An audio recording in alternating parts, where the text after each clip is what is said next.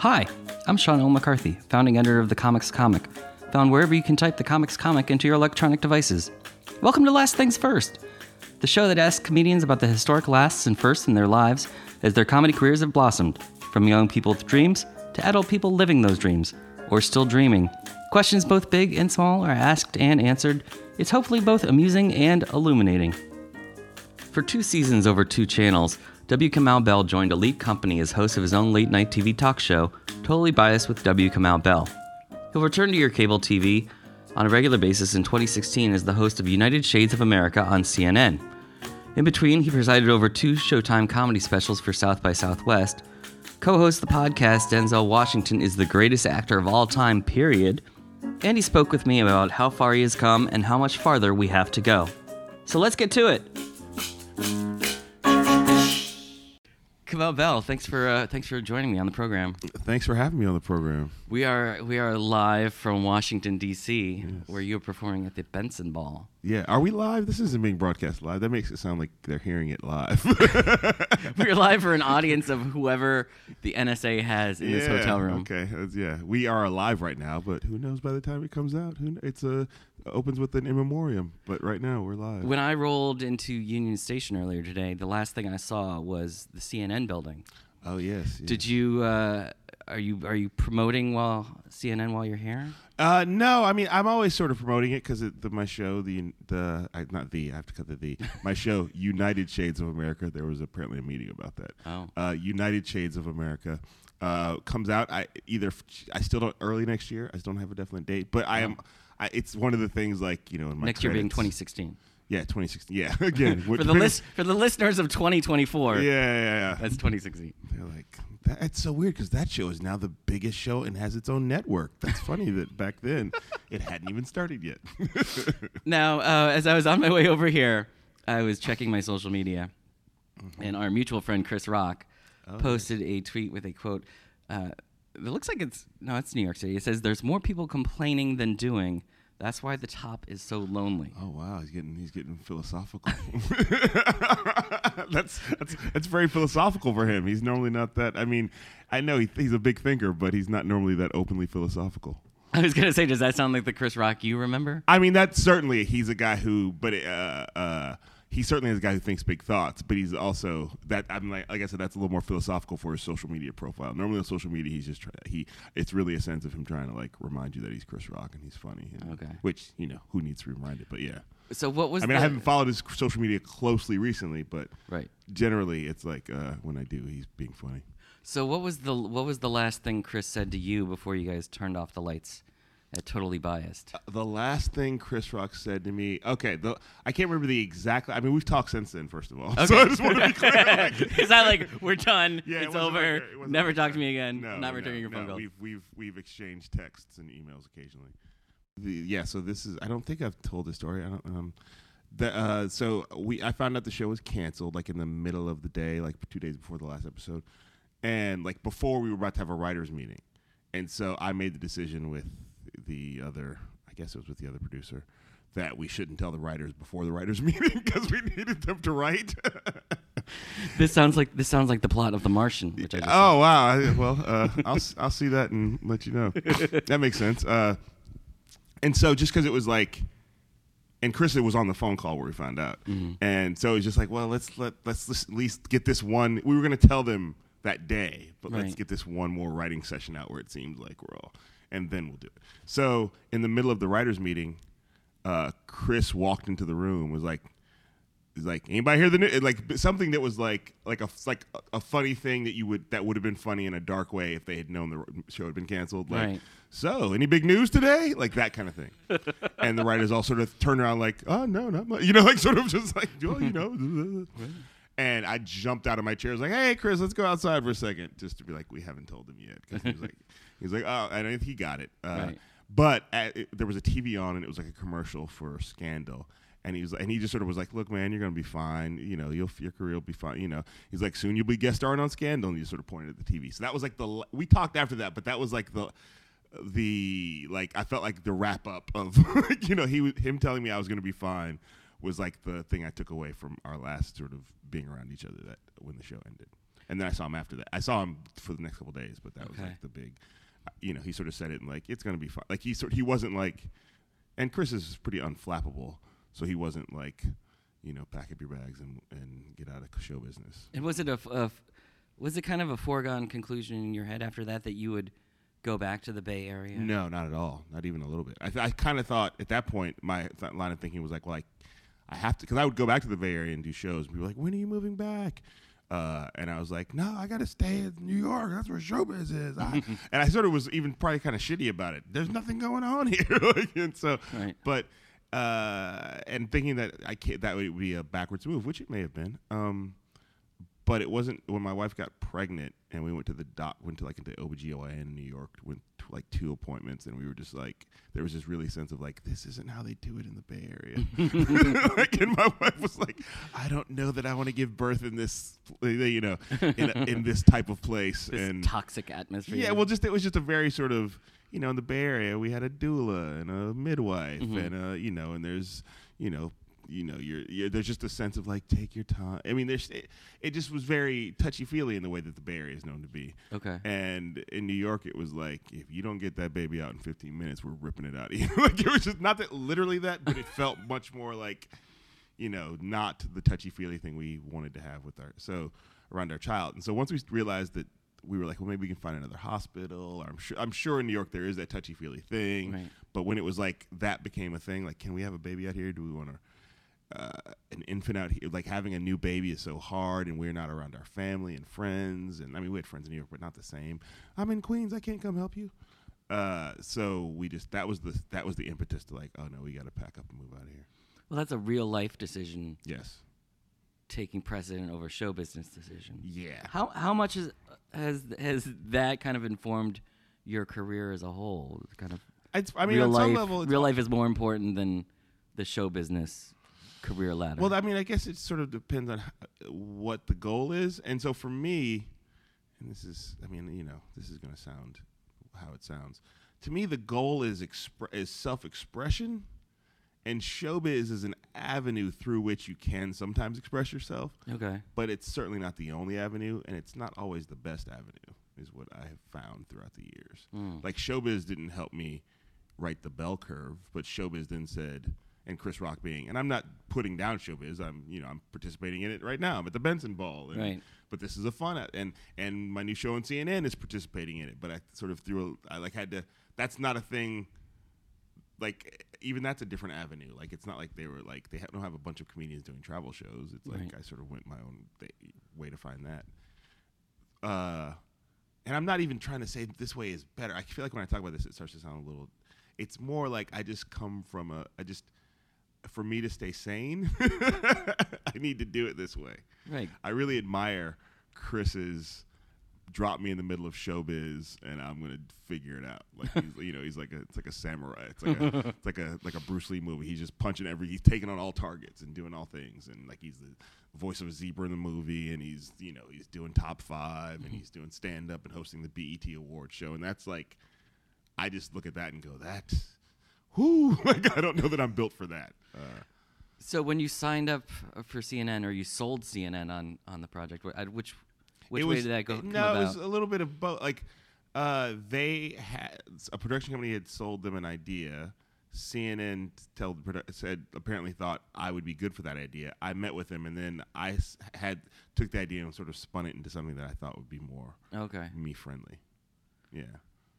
So So it was like a it was like a three way. It's like a three way. it was like it's like a menage a trois. so when you when you entered production on that and started traveling the country, hmm what were kind of the biggest lessons you had learned from Totally Biased that you were able to to Well- make progress on for this show? Well, what came out of Totally Biased was was the almost universally people said the thing they liked about my part of the show specifically was the man on the street stuff, and that was not something I'd ever done before Totally Biased, and kind of not liked man, not liked watching other people do man on the street stuff a lot of times because it felt like a lot of times that man on the street stuff seems like people are walking through the streets minding their business, and then a camera's in their face and goes, "We're here to humiliate you."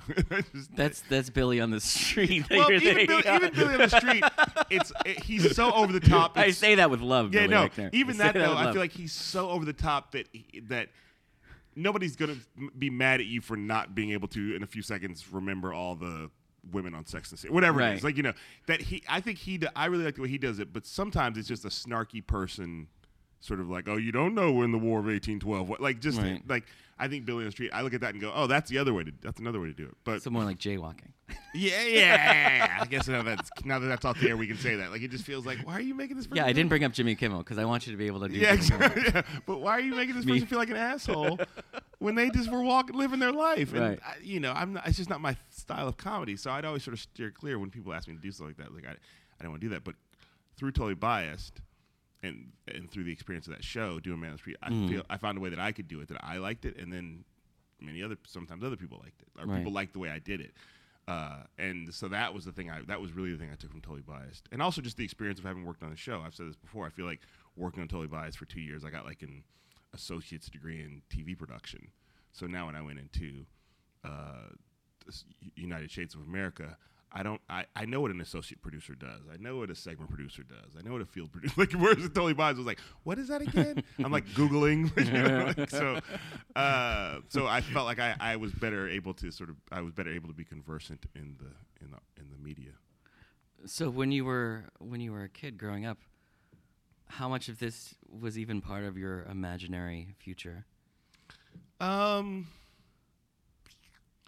no, none of it. I mean, I wanted to be a comedian. I always wanted to be a comedian. Okay. As much as sometimes people think I got a degree in political science and then said, "What's the best way to convince people?" It's not that. I wanted to be a comedian, like any. Like what age? H- how how young were you? Uh, When that light I mean, when I realized that there was a thing called comedian, when like so, like we're talking about early years of Saturday Night Live, five, six years old, like you Okay. know, going like Eddie Murphy. Yes, that's like you know, like I want to be that. That's now that's fun. now when you watch that, you go, I'll be Eddie Murphy, and then I'll do movies like Forty Eight Hours and Trading Places. Like you just think that's what you'll end up doing, or you know, the artist formerly known as Bill Cosby. I'll be Bill Cosby, and I'll sit on the stage in a suit, and I'll tell hilarious stories, and then I'll have a sitcom. You know, so and I grew up in the era where comedians got sitcoms, so that was part of my envisioning of what the future was, but it's only as I did comedy and grew up in comedy and saw things change and how the sitcom was not the thing it was anymore, mm-hmm. and also that that wasn't really where my sense of humor was going to be best served. That now it's really a follow my nose thing. Like, what am I interested in, and can I figure out a way to execute that? but you but you even from an, a young age didn't have other dreams that you were thinking of, Of- pursuing, of like a life like yeah, sports or politics or no, no, astronaut no, or. I mean, fireman I think you would, you, on a good day, you would have heard me say actor just because I knew that was show business. But I also realized very early on, even now, like people go, "Do you want to act?" I'm like, I guess if they do one of those things where somebody writes a part for you, and then you know, sort of feel like you can execute it. But I don't have dreams of acting in movies in that way. Uh, I mean, you know, I th- I think all you know all comics of this generation, not all. I'll say this. I'll take it. Like I look at somebody like Patton Oswalt, and it just seems like that seems to be, you know, he did, he he sort of is following his nose, and then sometimes his nose makes him puts him in a Pixar film, you know, like so, Right. and nobody goes, "How could you?" You know, or the people who do, you just sort of go, "Don't listen to them." right or he's the voiceover for the Goldbergs on ABC. Exactly. Yeah. There's just a sense that like he's and he and he still has his integrity and he's still doing stand up and uh and I'm not saying I even want that career. I'm just saying that I have learned at some point that I had to just like right now I'm in the middle of I have a lot of things I'm working on and I'm just sort of like I'd like to try this. I'd like to do this. Like I'm doing a live radio show with KALW in the Bay Area, a live radio talk show. Uh, on October 29th, and it's just that like I don't. It's just like I would like to get into that topical making fun of the news thing again, and I also love public radio. So it's just another thing I added into the mix. Is that you said you studied political science? Is that what drew you? No, no, no, no. I'm, I'm saying Oh. I didn't study. I'm Oh. saying people assume that I had Oh, some sort of like okay. political science background, and it. I, I mean, other than reading things, like I don't have that. I So have okay, so you're, you're a young kid. You you see Eddie Murphy, you see Saturday Night Live. You go, okay, that's a something. Seinfeld. Or I that's remember seeing something I Seinfeld want. on Tonight Show and just being like, I remember being like, that's I want to do what he's doing, but at the time going, but I, I don't have a life as interesting as he does because you're like a kid. These things don't just happen to me, you know. So did you pursue an interesting life as a result?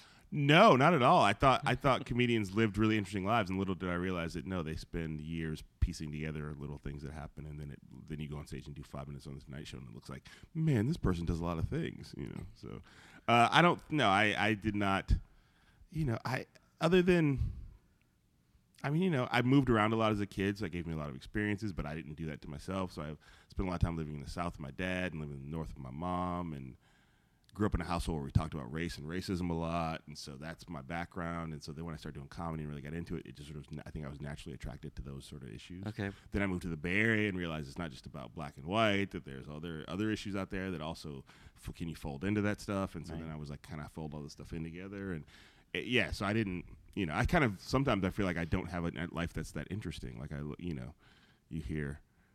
Uh, like you listen to this American Life and hear people tell stories like, man, like you're like you know you hear like you hear like Doug Stanhope on stage. Wow, that dude's Yeah. really you know out there making an interesting life happen. Where you know I'm a dad with two kids and a wife, and I live in uh, the quaint town of Berkeley, California. But that's interesting. It can it can get pretty interesting sometimes. Yeah. I mean, you had to you had to live an interesting enough life to attract a woman Yes. Yeah. into it and, And uh, she's, and um, to give know- birth. To, to yeah. No, I'm not. I'm not saying I have. I have. I'm not. I don't go through my life like this is boring. I'm not saying that. I'm just saying that like I.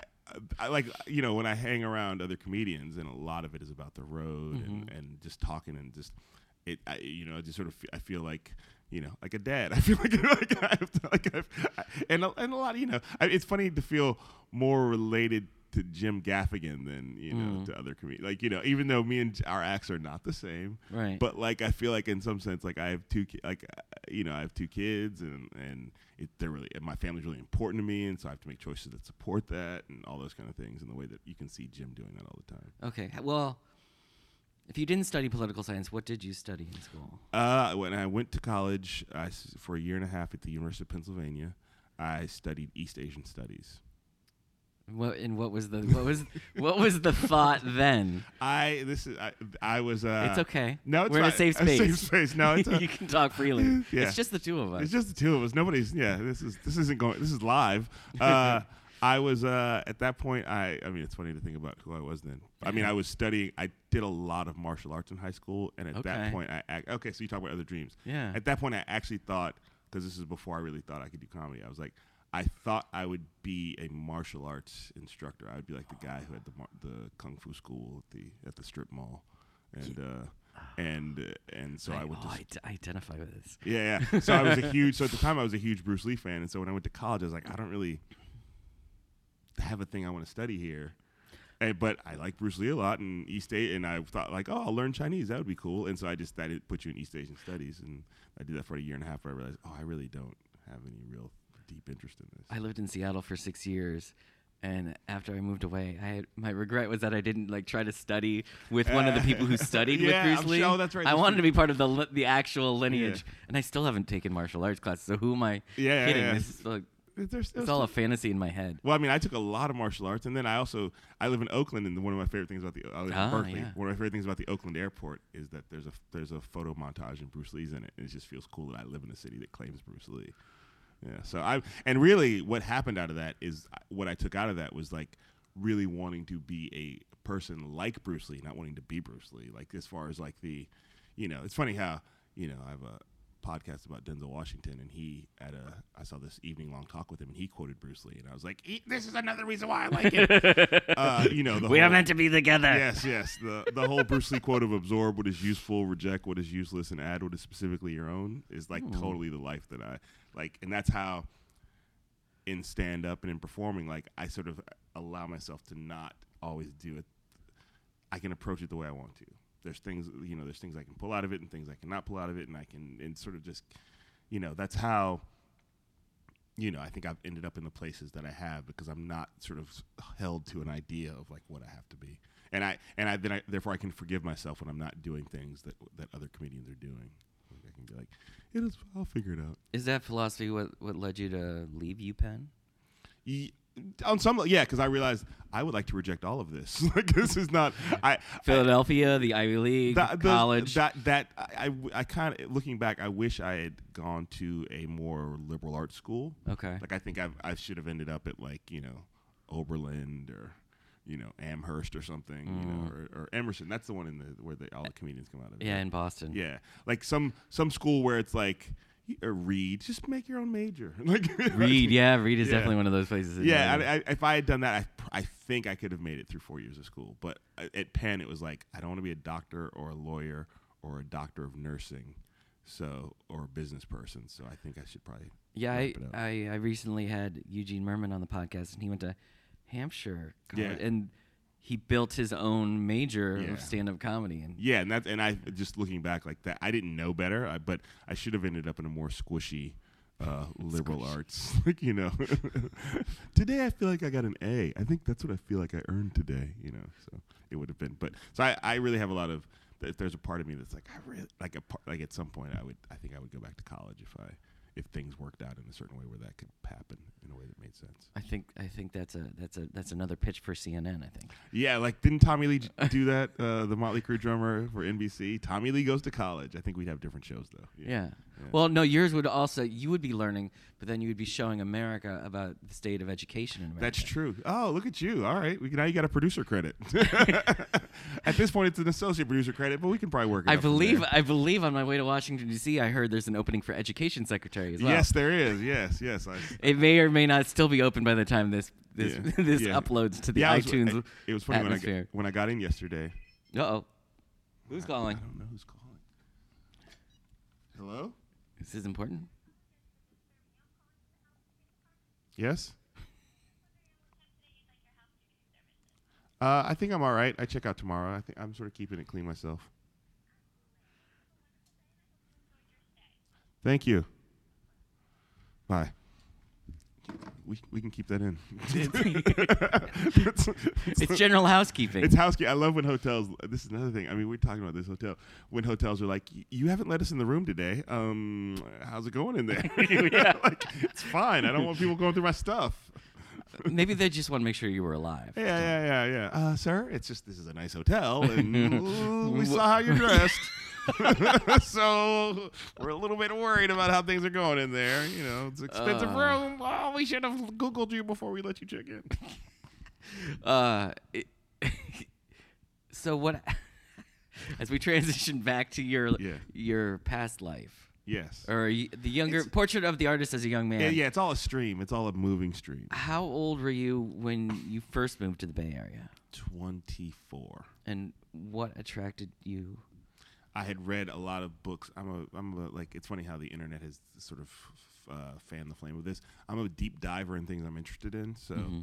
uh, like, which is why Wikipedia is like my number one used website on my computer. I'm just like, what, and then what, and then what?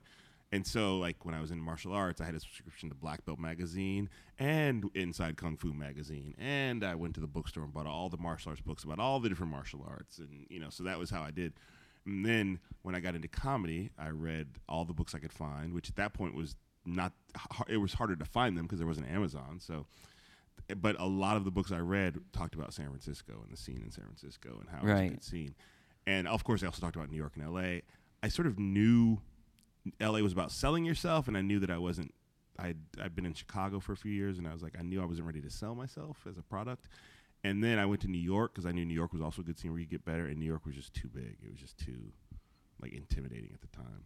I visited uh, uh, Rob Paravonian, who's still in New York. Yes. great, great musical comedian, uh, great comedian who plays music. How about that? Hmm. and and I stayed at his place, and it was like the, he was subletting a place, and it was like a hallway, like it was just like the it was the New York experience of like, and every day you walked outside, everybody was yelling, and everybody was honking their horn. And I'd been in Chicago, which is a big city, but it was just such a different level. I was like, I don't think they can handle this. And I moved, and I visited San Francisco, and just through weird luck and and providence and I don't know what happened and like I went to a showcase at Cobb's Comedy Club on a Monday where they did that. This was when they did all their local lo- the local showcase. Right. Gene Pompa was hosting the show.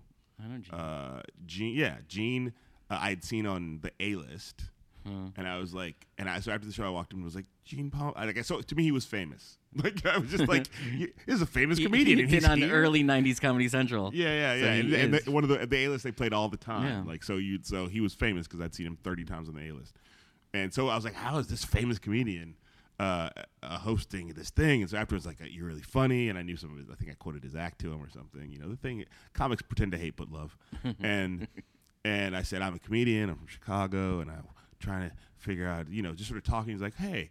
Call the punchline. Talk to Jeff Wills, who was the booker of the punchline, and tell him I recommended you to do a set which is not anything that makes any sense looking back. It just doesn't. I don't think it would happen that way ever again. I don't just that. I'm a comedian with no credits, Right. none, nothing, not nothing. Gene Pompa said I should do a set, and Gene is also, and I love Gene. Uh, oh, oh God, he's a little crazy. So I mean, Yeah, I would feel like Jeff would be like, "Yeah, it's good and all," but Gene is living out a little too far outside of the box. But I mean, remember that comedy was in a different place. Yeah, it was not a thing. Yeah, like Then it was it- not Googleable.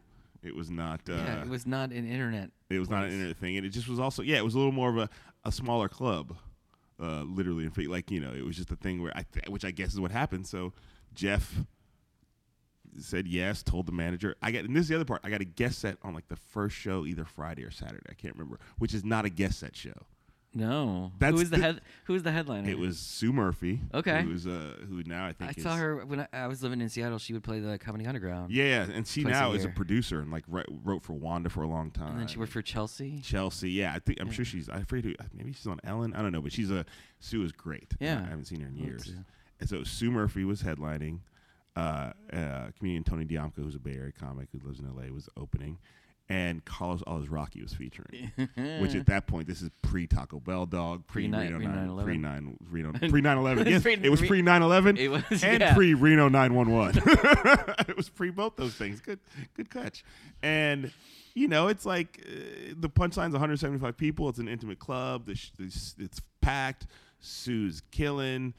Uh, Carlos is great. I got to do a guest set. I killed with the limited jokes I had. I mean, they were all not worth repeating.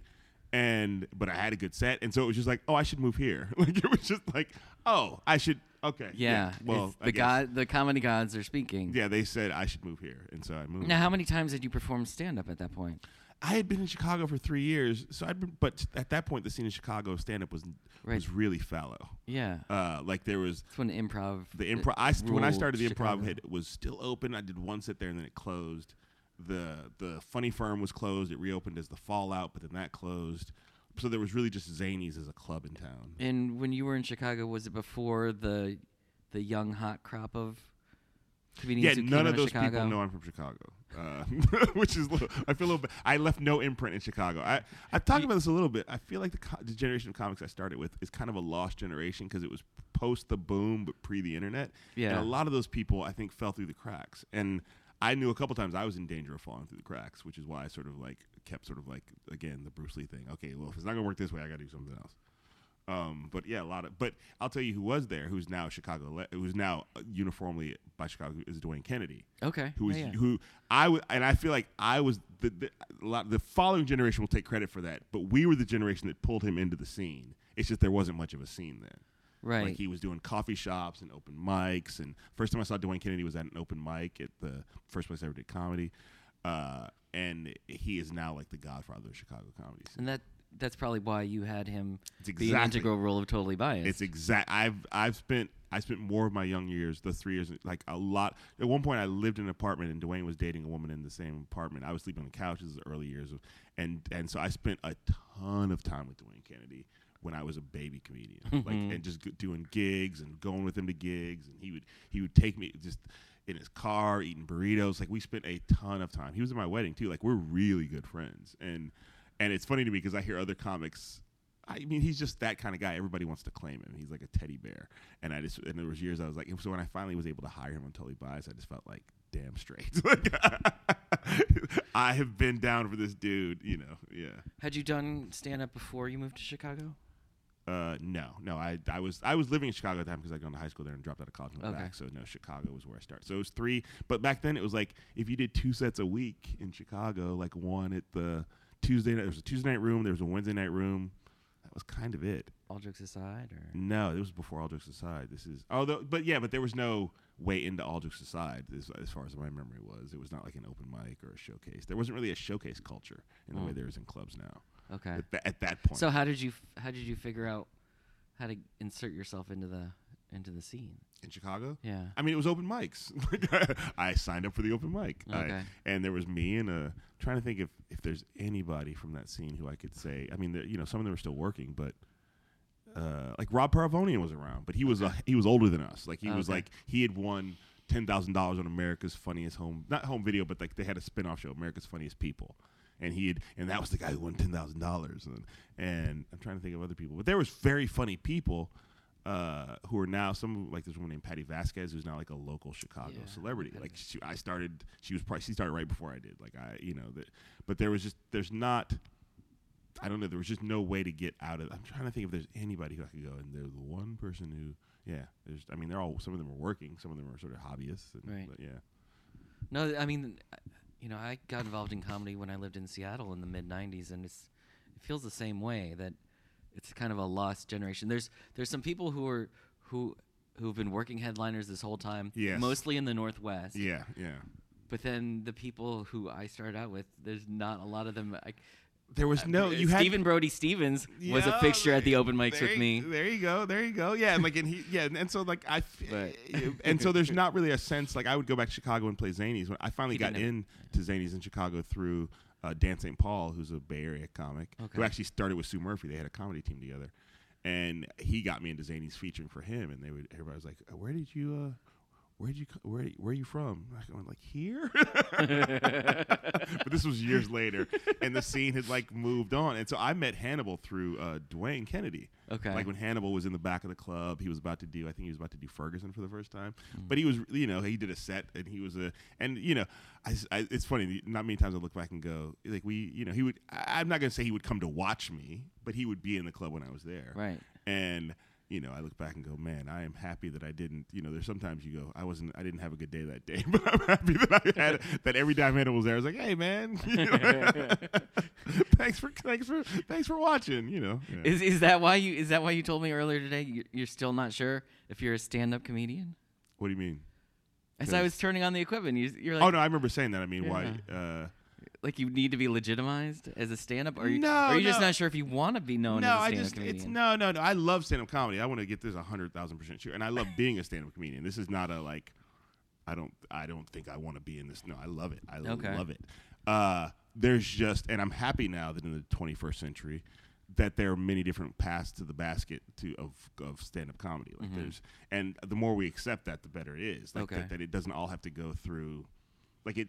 I think at some level you sort of have to reckon with the clubs because that's where a lot of the auditions come through and a lot of the and it's also you want to there's something about building up that callus of doing a second show on a Friday night every now and again to like sort of like oh this is this is a job this is not a Yeah. uh, and also I think that there it's great that like you know that there's that there's there's sort of a, there's generations of comics who come up who sort of don't really necessarily reckon with the clubs all you know sort of like just do the I want to do my own thing you know and I think that that's the more we can def- treat stand up comedy like music that like like you know you don't expect every it's funny I was going to say this and now that's changed but you don't expect everybody to perform at the Apollo although now Metallica's performed at the Apollo but uh that And there's Amy Schumer is the Apollo. and Amy Schumer's at the Apollo. So yeah, so I guess everybody, I guess I got to, and now I haven't performed at the Apollo, so now I'm the asshole. But, but there's just every. It's I think of it like music, like it's like you know, CBGB's was a club where like punk bands went through, Right. and that's the punk club. And then like there would be other clubs. Then there'd be clubs in Harlem where it's like the R and B acts go through, and Yeah. when stand up comedy,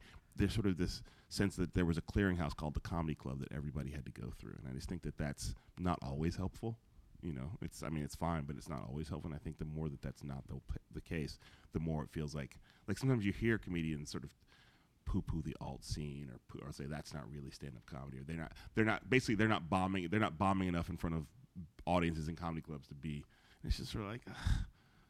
i mean does that mean i mean you know th- there's there's there's lots of different ways to this thing you know there's there's lots of and you don't say that about music in the same way Right, you know? because even the the last time we really sat down for an in-depth chat, just one-on-one, was for the bell curve, which Mhm. was which was a completely I different way of yeah which carving the, out. and if it hadn't been for me doing that show and I still do it at colleges I wouldn't have I don't think I don't know that I'd still be sitting here right now talking about being a stand-up comic because that was a point at which I was like I can't figure out how to do what I do in the clubs or do what I want to do. I knew, at at that point I was like I know I need I need slides and I need audio like I just felt like I needed and then the bell curve actually helped me become a better stand-up comedian because I had an hour and a half on stage doing the bell curve to sort of explore thoughts that I wouldn't have been felt as comfortable exploring in a stand-up comedy club. But then I could go back to the clubs with some of those more attenuated thoughts and sell them to an audience. How did you get the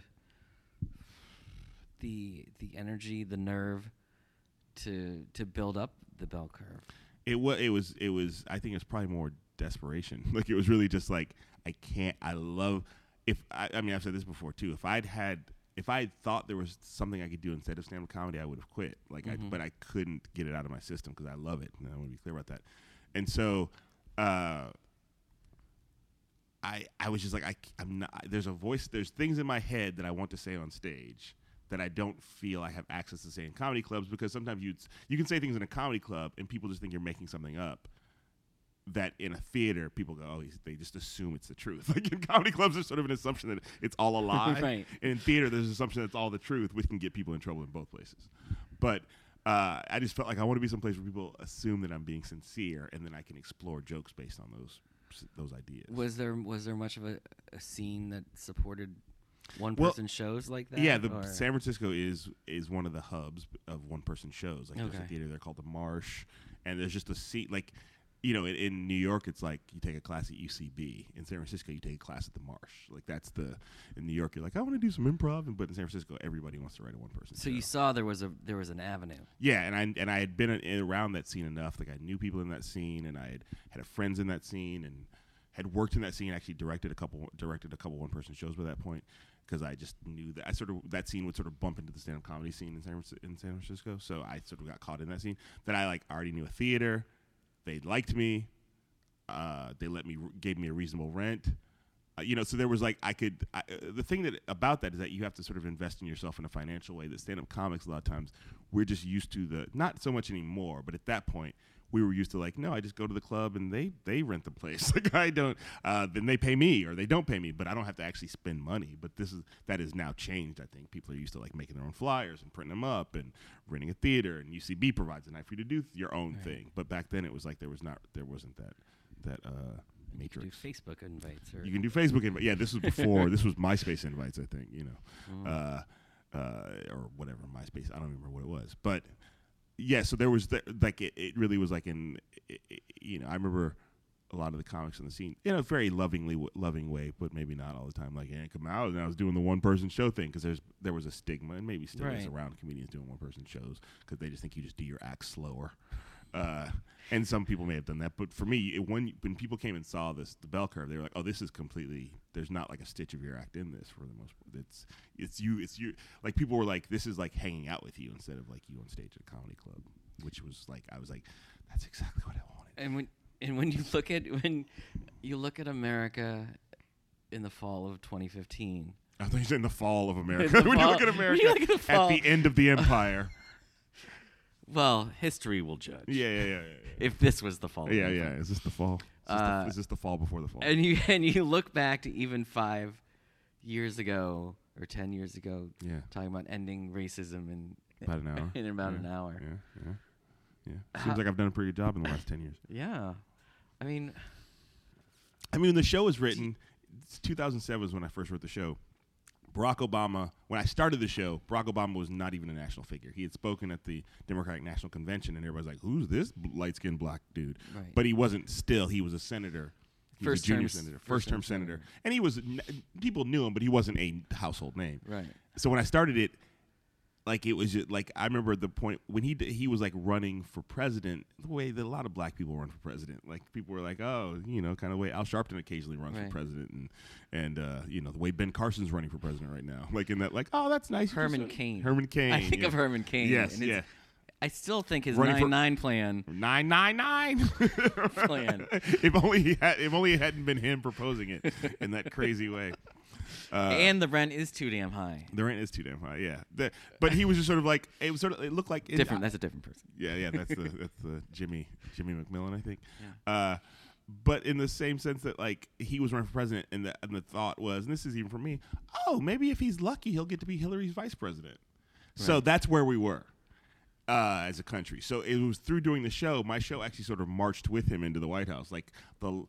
Uh, I did a show the, the Friday after he won, and it was just funny. It's just like, I mean, it was like we were celebrating. It was like, I mean, it was, you know, and the show had just evolved. And like you said, how is the the country changed? How's my life changed? When I started doing the show, I was dating my wife. We were, and then now we have two kids and we're married. And, you know, so it, the sh- the the show that I was doing in 2007, there's not one thing that's the same since then because the Right. show keeps evolving as the world keeps evolving.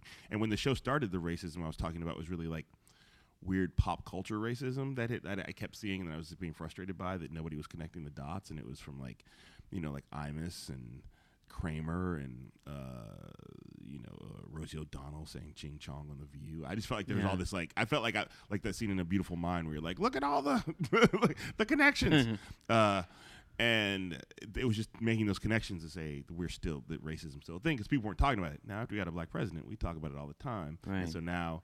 I have to be smarter than the conversation. I have to be faster than the conversation, which is the challenge every comedian has: being faster than the conversation. I feel like I feel like Pre- President Obama also brought out the racist, the silent racist. He's a lightning rod for racism. Like if you were sort of like, I think I don't like black people. Now there's a president. Yeah, I know. I. and, That's and they're le- and they're letting us all know that they Yeah. don't like. I mean, what's a better recruitment tool for the Klan than a black president? Yeah. I mean, and it's it's exactly what happened. And and also the thing is now is that it's not the Klan, it's the Koch brothers. Like you know, like Yeah. nobody. I mean, you know, the Klan is this sort of like the, when the Klan comes to town, they announce themselves. You know, we can all show up and be more of them. But it's actually the stuff that's really insidious that is that we're talking that I talk about. I mean. Talk about now as far as like where racism is. The insidious stuff is more interesting and more fun to make fun of than the obvious stuff sometimes. the power and the money. the power and the money. Donald Trump. Uh, Like you- that's it right there. It's all perfectly aligned. The power and the money so from and the racism so from your perspective as a and the misogyny. From your perspective as a comedian, though, how has your how has your perspective on using comedy to talk about our social conditions changed? Um, has it? I feel better able to talk about it. I feel like I'm a better comedian than I was when I started doing the bell curve, because and and I also feel like I have a deeper investment in it because I have two kids, so it has changed significantly. And I feel like I'm more aware of the things that are coming in my mouth than I was ten years ago. In that, like, is this really what I mean? Is this, you know, like it's, you know, it's funny. I saw Bill Burr on stage last night, and his the through line of his set was really his frustration with the current state of stand-up comedy, and it was hilarious. But it was also like commenting on the audience, and Right. he was purposely pushing. He was sort of trolling them. But then also, I think sometimes, like I think Bill does think some of these things, and he wants, to, you know, it's like you. Where's the line of trolling? Where's the line of where's trolling become honesty? And you know, and Bill's one of the greatest of our current. You know, I think he's to go. He's in the. He will be in the comedy hall of fame when it's all said and done. Uh, and but it was and and so he's doing it from the standpoint of like there used to be an acceptance that a comedian could be a dude who just exposed their fucked up thoughts and you could just sit back and enjoy it like you know that because you were like sort of enjoying it vicariously Right. through this person exposing their fucked up thoughts those comedians still exist but there's also because we're all in the same pool because of the internet like we're not all segmented anymore some people are going to hear those fucked up thoughts who don't want to hear them and then it becomes well what does the comedian do with that Right. and I'm saying that as somebody who's like, I'm in a different place where I have like activists and progressives and academics sometimes who sort of like, I like this guy because he blah, blah, blah. And then I will say something where they're like, I loved everything. But that one thing, Right. you have to really, and you know, and it's like, and then it goes, well, do I, do I mean, there's times where you go, well, maybe I'm not saying that correctly, but something like, but can I have fucked up thoughts too? Like, Right. Can I, can I sometimes, Right. Can I just be a comedian Yeah. making a looking for the funny? or can I just be a person who's n- who's imperfect? Like instead of a politician who's trying to look perfect. Like Right. as a comedian, you don't want your comedian. You don't want to agree with everything a comedian says. You think you might, but you really don't because then there's no surprise. And I mean, from things as little as like I have a joke where I uh, drop the gay f bomb in it, which I'm only saying now because I don't want to say it unnecessarily. Uh, but in the joke, I say it, Mm-hmm. and after a show one time, like somebody's like, "I really liked your thing," but then I think, and I'm assuming, and I think it was a gay man, just based on what we talked about. Uh, he said, "I really don't think you have access to that word." And da, da, da. But in the joke, I'm actually the joke is about making fun of people who use that word who think they're being politically correct. You know, I'm like, but that's the Right. the joke's about what you're saying. That's why I said that. no, yeah, I get it. I don't, I'm not saying I'm not saying, and I'm I, my viewpoint generally is I'm not saying you can't be offended. I support your right to be offended. I'm just always I'm just sometimes saying I don't necessarily have to take on your offense. Right. Which for me is hard to say because I'm a person who takes on people's offense. But I also feel like there's got to be there's you can be. I mean, I, I'll say this: my parents. I used to watch my parents watch like like my dad and his my stepmom watch Chris Rock specials, and there'd be jokes that'd be like ah ha ha, and jokes they'd be like oh no no. Yeah. But they would at the end they would be like he's crazy, and that was just the like, you know like they were just sort of they accepted the whole package. So you don't necessarily have to agree with every moment of of, of everything an artist says or or their art does. but you can choose to throw away an artist for one thing if you want to. It just and you can try to recruit other people to throw that artist away too. It just doesn't mean that the art is wrong all the time. So, and that, this is all subjective, and Right. you know, I struggle it's- with this. There's jokes I've done where I'm like, that guy was wrong. That that guy who did that joke, me, was wrong.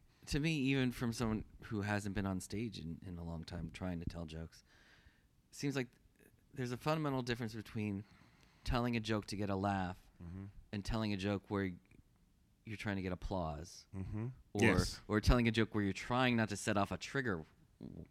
Or telling a joke where you're tr- where the the punchline is just to be shocking. Yeah. I would add that in there too, because there are times when you go, "Come on, man!" Like you know that you're you're purposely dropping this thing in the middle of this, but you haven't actually built a joke that supports it. And so I think yeah, there's absolutely like, if it's too careful, it's not funny. But if it's not careful at all, it's not funny. You know. And I mean, you know, I saw comics on stage last night. Like uh, uh, Brett Gelman did a whole thing about. Uh, where it was a joke. He was doing a whole thing about people sharing, sh- basically encouraging them to share something on on YouTube that he was going to do that looked offensive. And it's just as comics, we're all on stage aware that we're not just performing, or we should be. We're not just performing for people in the room. We're performing, potentially performing for the world, Right. which is just a weird thing. Because as Chris Rock says, the comedy club is supposed to be the workout room where you can try stuff out and figure things out. And and uh, you know, it's a I, the next generation of stand-up comedy. I think is going to look different in some way you know, or it's gonna, be, you know, or or we're gonna at some point we're all gonna realize. I think we're spending too much time on the internet. I think that, that could also be a Could thing it could it be like Skynet where stand up comedy becomes self aware? Yes, yes, yes. It's it's it's it's developed its own intelligence. I and I just and but I think the thing I want to support is just everybody having the right to their own voice. I don't want to. I don't. You know, sometimes I feel like people. You know, I'll get people on the Twitter like, I don't. You're not funny at all. Yeah, to you, I'm not. Go find somebody who is.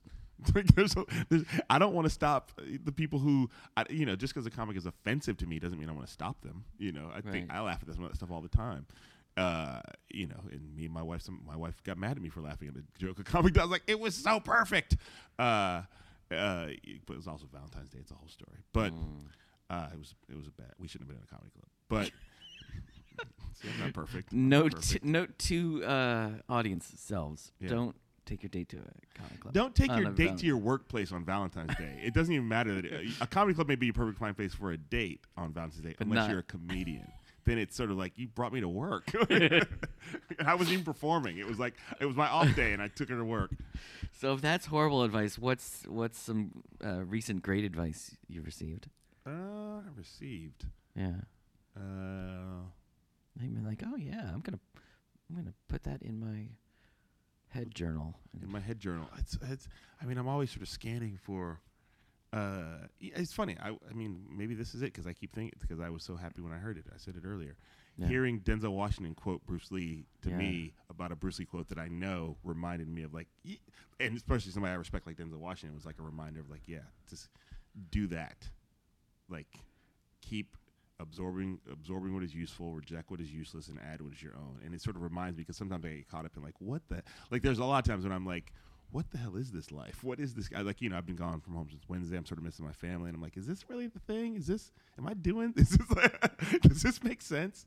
And and sort of reminding myself that like you're just doing it your own way. And uh, what would you tell a young comedian looking for advice? Uh, when I get asked that question, Yeah. Uh, what what do you? What's I- the first thing you usually get up them? on stage as often as possible Okay. because you can't figure it out if you're if you want to do it or if you're any good at it unless you're on stage a lot, especially in the first several years. Um, get on stage as much as often as possible. Uh, then uh, don't think that you're gonna that it's, you're gonna make it through being a stand up as early as especially. I mean, I Kevin Kataoka who wrote for Totally Biased gave me that advice way before Totally Biased when I first met him in the '90s.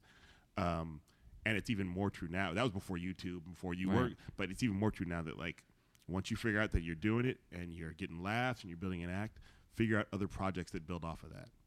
So you're not just going, I'm so that you you know, so you're not relying on stand up comedy to get you to the glory. Because I don't know how many people that's going to work for anymore. You know, I just watched Brian Regan's special last night, and it's like that may be the end of an era. like you know, like to just be a straight, to pure just be a straight stand-up. who's not blogging and vlogging and putting up Tumblrs and you know that Yeah. and and you don't have to do all of it but you got to pick a thing that like is like i mean even right now i'm doing this the denzel washington podcast is like there's no reason to do that it's just a thing that i like doing that is now actually bringing in people who, I, who wouldn't have come across my desk otherwise you know Well, it's following your passion. Yes, and that's it's got, it's about following my nose. That's the thing that this is about, while also being respectful to the fact that I have two children and they don't feed themselves. So you know, so you ha- so you have to make decisions based on uh, wanting your kids to eat too.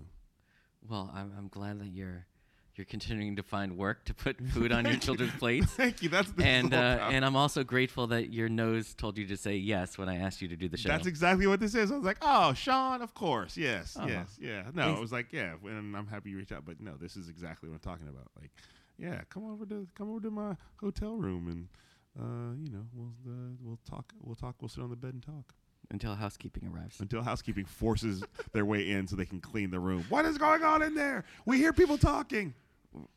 We're podcasting. Yeah, we're podcasting. Thanks, Kamau. Thank you.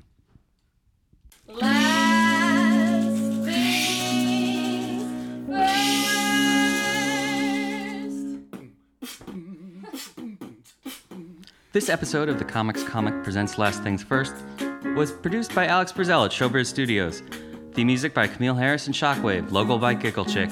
Please check out my website, thecomicscomic.com, for more interviews, reviews, and comedy news.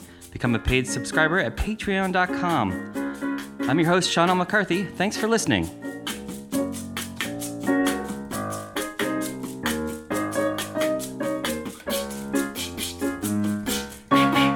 Last things first. things first.